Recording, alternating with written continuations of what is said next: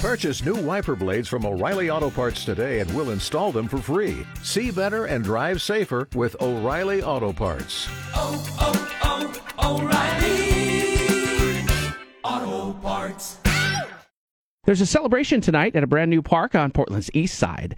Mill Park is a 6.2 acre site right next to an elementary school at Southeast 119th Avenue and Lincoln Street. City Commissioner Dan Ryan says it's transformed a pretty boring, empty area into something the community can use. Even though we annexed that part of Portland back in the late 80s, it's been slow in terms of the city offering the types of services that you would want from the city. And so opening parks in that part of town is particularly important. And the school next door, we have, you know, for example, 78% of the students are of color.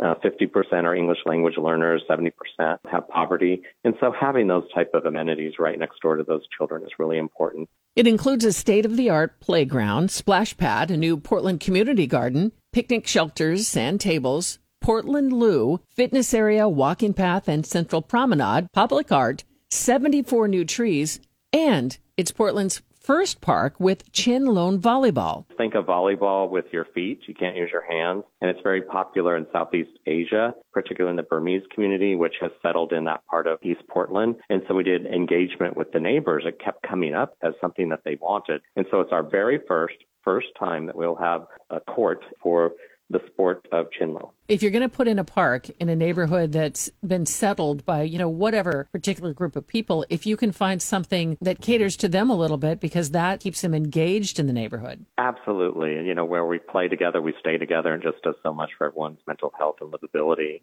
These are our new neighbors. These are our new economies, if you will. And so you want to engage them and make them welcome and then it's the American story. They build their businesses and it all takes off and there's prosperity involved. So we're part of that ecosystem that we're building for the new arrivals. And one of the nicest things about Portland is that there, no matter where you turn, it seems like there's another park. I mean, what a great thing for a city.